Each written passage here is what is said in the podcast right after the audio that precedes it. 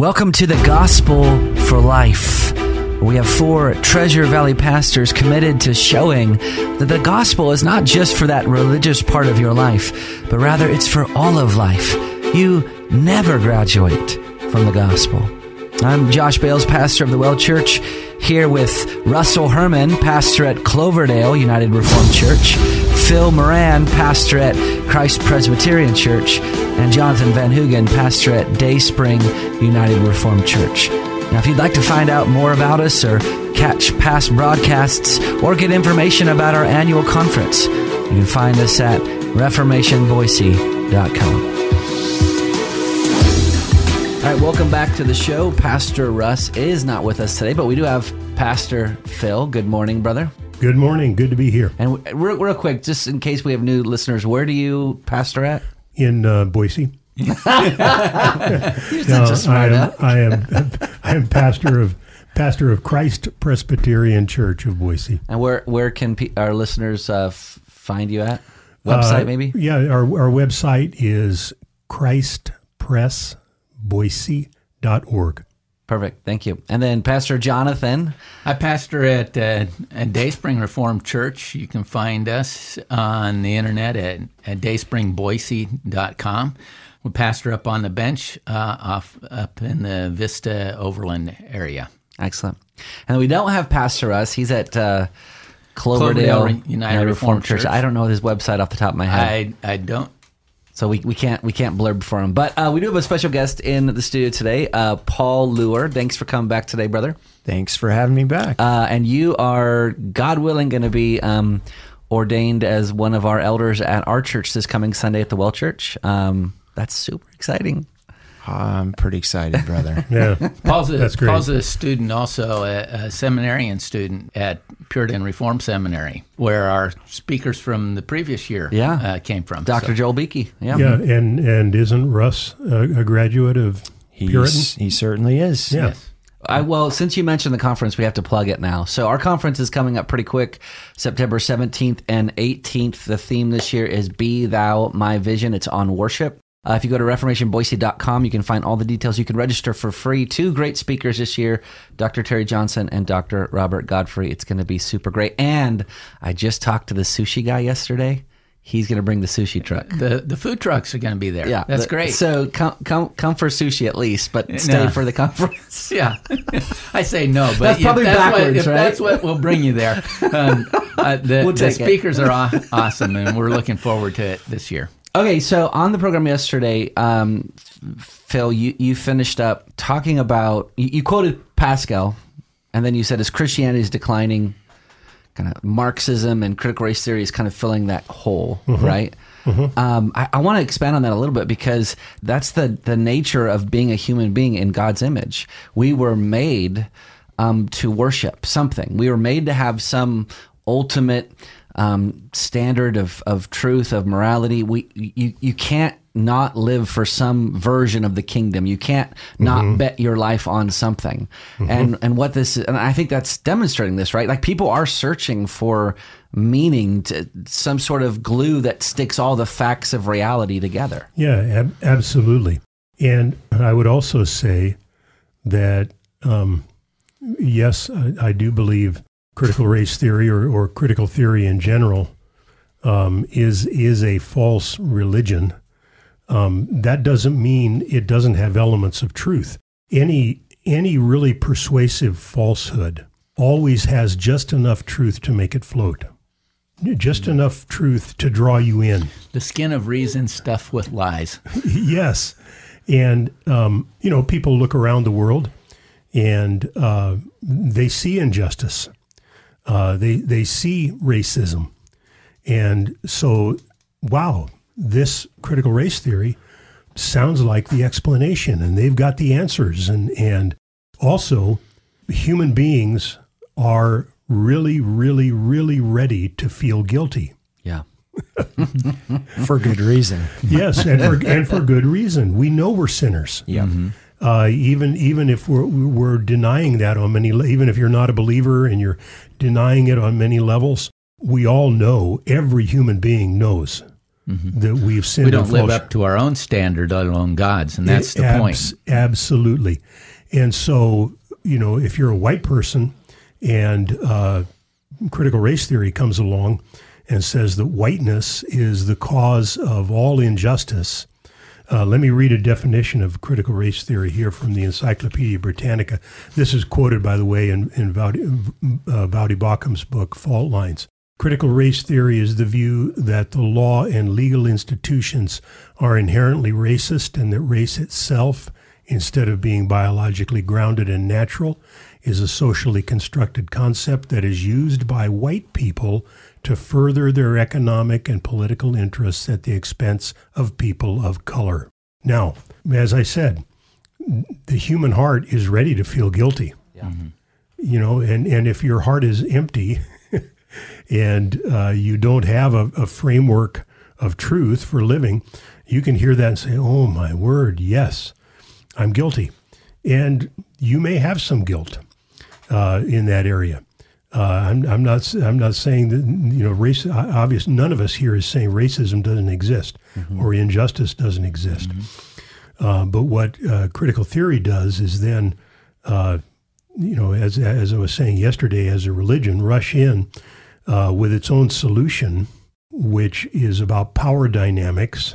And well, to put it bluntly, it's not going to work mm-hmm. Because it's about equalizing power dynamics rather than calling us all to humility before God. Mm-hmm. I guess maybe just one thing to add real quick. I think it's also missing the forest for the trees. I think Romans 1 should be the study of if you want a Christian worldview about what sin yes. is, the essence yes. of sin. Because like all the classic sins are listed in Romans 1, you know, yes. murder, hatred, homosexuality, lying, stealing, disobedience. And yes. But all of those are on the back end. Those are expressions of sin. They're not yes. the essence of sin. Right. And critical race theory, it focuses on one thing that is a sin. Racism is a sin, but that it makes it the center of that universe. Yeah. Whereas what Romans 1 teaches us is that although they knew God, they did not honor him or give thanks to him as God. That's the chief right. sin, and that's where everything flows from. And that's Paul's thesis in the book of Romans, that all yes. have sinned and fallen short of the glory of God. Yeah, and speaking of that list in Romans 1, I like to tell I like to tell the folks at my church, if you can't find yourself on that list, you need to read it again. That's right. That's right. That's right. You know, I think that when we're talking about getting the proper perspective, you know, I think that a good place to begin is just read the first 12 chapters of Genesis. One, you're going to be talking about those things that have created these intersectionalities of critical theory. You know, what about men and women? What does the Bible say about men and women? What does it say about the origins of humanity? Paul will say in Acts 17, he made from one man every nation of mankind to live all on the face of the earth. Yeah, God has created all of us from one man. That Adam and Eve. We see that in Genesis. We also see one of the biggest problems, is sin entering the world, and then the reason why they're spread out over the earth right now is because you get into the Genesis 11, you're talking about the Tower of Babel. You know, here was a whole group of people with corporate self-assertion. They're gonna make a name for themselves. But what did God say? Be fruitful and multiply and cover the earth. You know, no, we're gonna gather together in one place. And God says, that's not my plan. Yeah. And mm-hmm. and he steps in and confuses the languages because he's gonna have glory. You know, amen. And that's his purpose, yeah.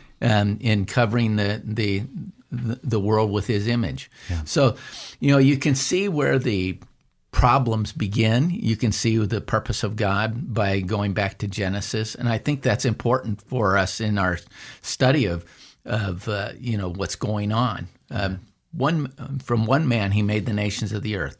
And we see places, where, it's God's intention to gather from all the earth yeah. those that trust in him. That's right. Yeah. Paul, we haven't heard from you much. And I asked you yesterday, and you carefully dodged my question. For the sake of time. Yeah. How, I mean, you don't have to give, I'm not interested in specifics. I'm interested more in the general picture. How has this affected seminary life and classes and you know, churches in your experience?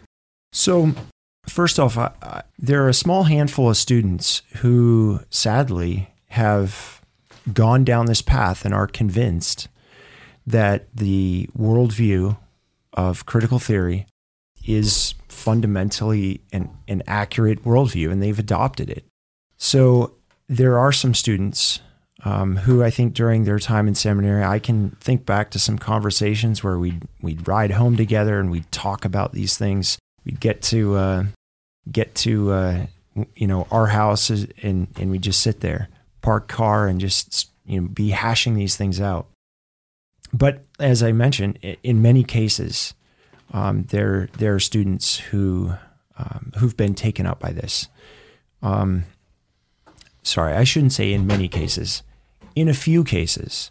I'm happy to say that by and large, the seminary that I'm attending, most of the students have been able to correctly identify this for the evil that it is, and have remained faithful. But that's not universally the case.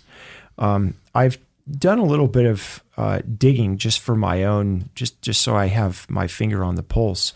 And some of these candidates or seminarians are pursuing ordination in various different denominations. And so I've asked pastors, hey, do you guys ask questions of these candidates when they're, you know, pursuing ordination? Do you ask them questions about their views on critical theory, critical race theory? And the answer was resoundingly no. We don't ask any questions, which I think is concerning. Laying hands on men who are beholden to these views is really going to damage the church profoundly. It's already happened. Mm-hmm. But for those who come to these views already ordained, mm-hmm. That's one thing. But to be laying hands on men where that could have been prevented up front, it's a little bit mind-boggling to me, frankly. So the students, I think, together saw a need to address this. And in our curriculum, there are opportunities certainly to address this, but it's not like the seminary in short order is going to have a class on this. Right. And so we invited a faculty member from a different seminary to address the student body on this topic. And it was an excellent historical overview to critical theory, critical race theory. But sadly, I think there was a lost opportunity, and that is if when we're talking about Mormonism, we don't point out the fact that there's a radical redefinition of terms, mm-hmm. then it doesn't come across sounding all that bad. Mm-hmm. And that's how this presentation went. There was no bringing to our attention that basically the rules have changed. All the terminology's changed. Mm-hmm. And so as a seminarian, you could hear this presentation and walk away thinking, well, it's really not that bad. Right. Yeah, and that's why we are talking about it here on the show. And we'll have to stop there, so we will see you next time.